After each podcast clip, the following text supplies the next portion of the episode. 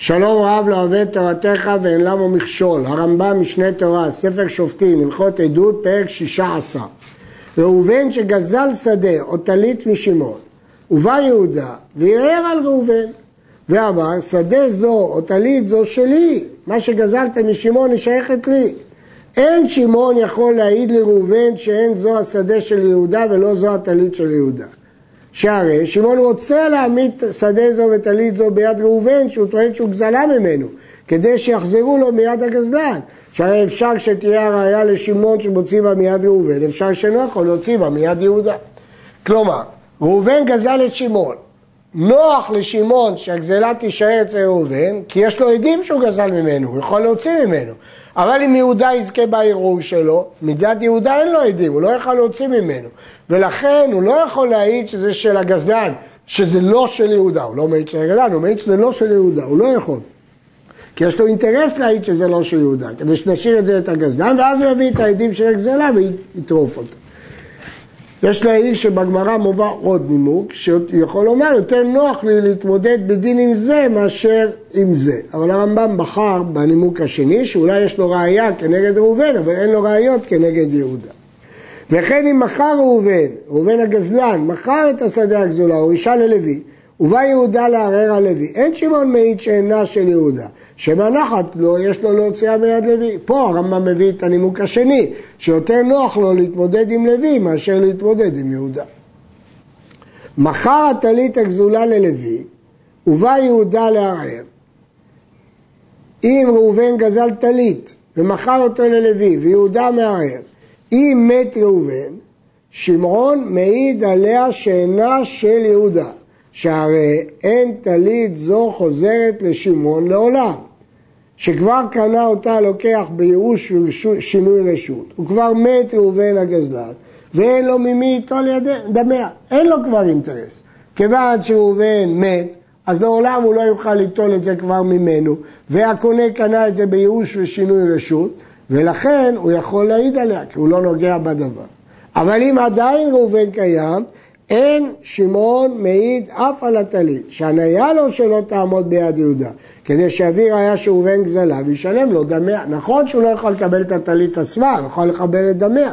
וכן אם הייתה הטלית ביד יורשי ראובן, אין שמעון מעיד עליה, כדי שסופה אם תעמוד ביד היורש, תחזור לו, וכן כל כיוצא בזה. כלומר, כל פעם שיש אינטרס שהדבר הזה יחזור אליו, הוא לא יכול להעיד.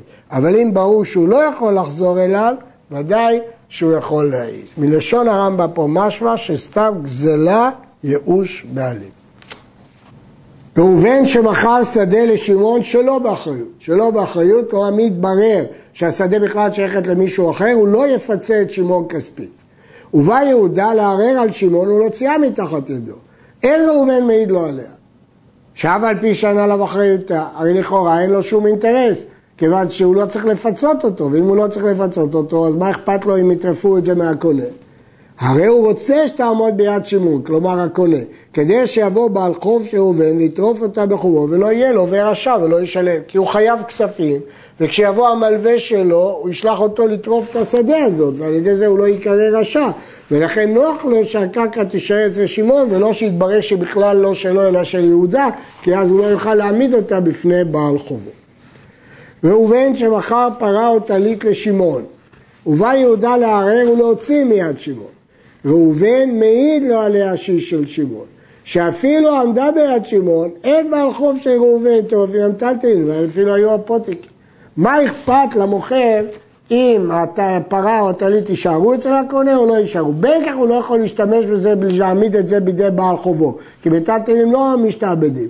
אז בשדה היה לו אינטרס שזה יישאר אצל הקונה כדי שהמלווה שלו יטרוף ממנה והוא לא יקרא לווה רשע. אבל כאן אין לו שום אינטרס, כי מלווה לא גובה ממטלטלים, ולכן הוא יכול להעיד על שמעון. במה דברים אמורים? שהיה שמעון מודה שזו הפרה והטלית הם של ראובן המוכר בוודאי, והוא יודע שאמת הם שלו. אבל אם לא הודה שמעון, אין ראובן מעיד לאבד זכות יהודה. למה? כי יש לו אינטרס, שאם תצא מתחת ידי שמעון, יחזור שמעון ויתבע ראובן בדמים, ויאמר לו, מכרת לי דבר שאינו שלך, שהרי באו עדים שהם של יהודה. אם שמעון לא מודה שהפרה הזאת של המוכר, אז אם כן, יש אינטרס גדול למוכר להשאיר את זה ביד הקונה. כי אם הקונה יאבד את זה, הוא יתבע פיצוי מהמוכר. במה דברים אמורים שיעיד ראובן לאבד זכות יהודה ויעמיד המטלטל ביד שמעון? בשבאו עדים והעידו שאנו יודעים שראובן זה לא היה לו קרקע מעולם. אבל אם לא באו עדים בכך, אף על הפרה והטלית אינו מעיד. למה אינו מעיד עליהם? שמא יקנה אותם לבעל חובו על גב קרקע, הוא חטב לא קנה, ויקנה לו המטלטלין אגב קרקע, שנמצא בעל חוב טורף את הפרה והטלית, לפיכך לא יעיד עליהם, שהרי רוצה להעמידם מיד שמעון, כדי שיבוא בעל חוב שלו ויטרוף. נסביר. אמרנו שאם זה קרקע, הוא לא יכול להעיד עליה. למה? כי יש לו אינטרס שזה יישאר אצל הקונה, שאם יבוא מלווה שלו, הוא ייתן לו לטרוף מזה והוא לא יקרא לו ורשע. אבל במטלטלין אמרנו שאין בעיה כזאת, כי מלווה לא יכול לטרוף מטלטלין. אבל לפעמים מלווה כן יכול לטרוף מטלטלין. כשהלווה שאיבד לו אותם אגב קרקע, ואז הוא כן יכול לטרוף. אז כאן יש לו אינטרס להעמיד טמטה. איך נדע אם הוא שאיבד אגב קרקע או לא? אם יש לו קרקע. אבל אם אין לו קרקע, איך הוא יוכל לשעבד לו אגב קרקע? ואז אין לו בעיה להעיד המטלטלין. אבל אם יש לו קרקע, אולי שיעבד למלווה שלו את המטלטלין, ואז יש לו אינטרס גדול שזה יעמדו ביד הקונה, כדי שהוא ייתן למלווה לטרוף לו. וכן כל כיוצא באלו הדרכים. ודברים אלו אינם תלויים אלא בדעת הדיין ועוצם בינתו, שיבין בעיקרי המשפטים וידע דבר הגורם לדבר אחר ויעמיק לראות. אם נמצא שיש לזה צד הניה בעולם בעדות זו אפילו בדרך רחוקה ונפלאה, הרי זה לא יעיד בה. כלומר, אם לפי ראות עיני בית הדין יש לאדם אינטרס ממוני בעדות זאת, אפילו רחוק, אז הוא לא יכול. אבל אם תיתכן איזו סיטואציה עתידית שהנתונים השתנו, אז כמו פסק השולחן ערוך זה לא נקרא נוגע בעדות. וכדרך שלא יעיד בדבר זה שם הנוגע בעדותו, כך לא ידון באותו דבר, כי גם בדיין יש פסול שנוגע בעדות. וכן שאר מיני הפסלנות, שם שפוסלים בעדים, כך פוסלים בדיינים. כל מי שלא כשר לדון, אז הוא לא כשר להעיד, הוא לא כשר לדון. ולפיכך אין סומכים בסדרין שניים הקרובים זה לזה, כי כמו שהם פוסלים, פסולים לעדות, פסולים לדון. בין בסדרין גדולה, בין בסדרין קטנה. אבל אלו שמוסיפים עד שבעה לעבר השנה, כמו שאמרנו בלכות קידוש החודש, נראה לי שבהם בהם קרוב אין בכך כלום. כי הדיינים שמוסיפים עליהם זה רק מפני הכבוד של עיבור החודש. כי מעיקר הדין מספיק שלושה דיינים לעבר את השנה. ולכן, אם יש פסול קרובים או נוגעים בדבר, בדיינים שהתווספו לעיקר הדין, אפשר לעבר. אז צריך שהשלושה הראשונים יהיו כשרים. הכסף מי שאומר לאו דווקא הראשונים. אם בתוך השבעה יש שלושה כשרים, זה מספיק, לא אכפת לי. כל הכשר לדון, כשר להעיד. ויש כשר להעיד ואינו כשר לדון.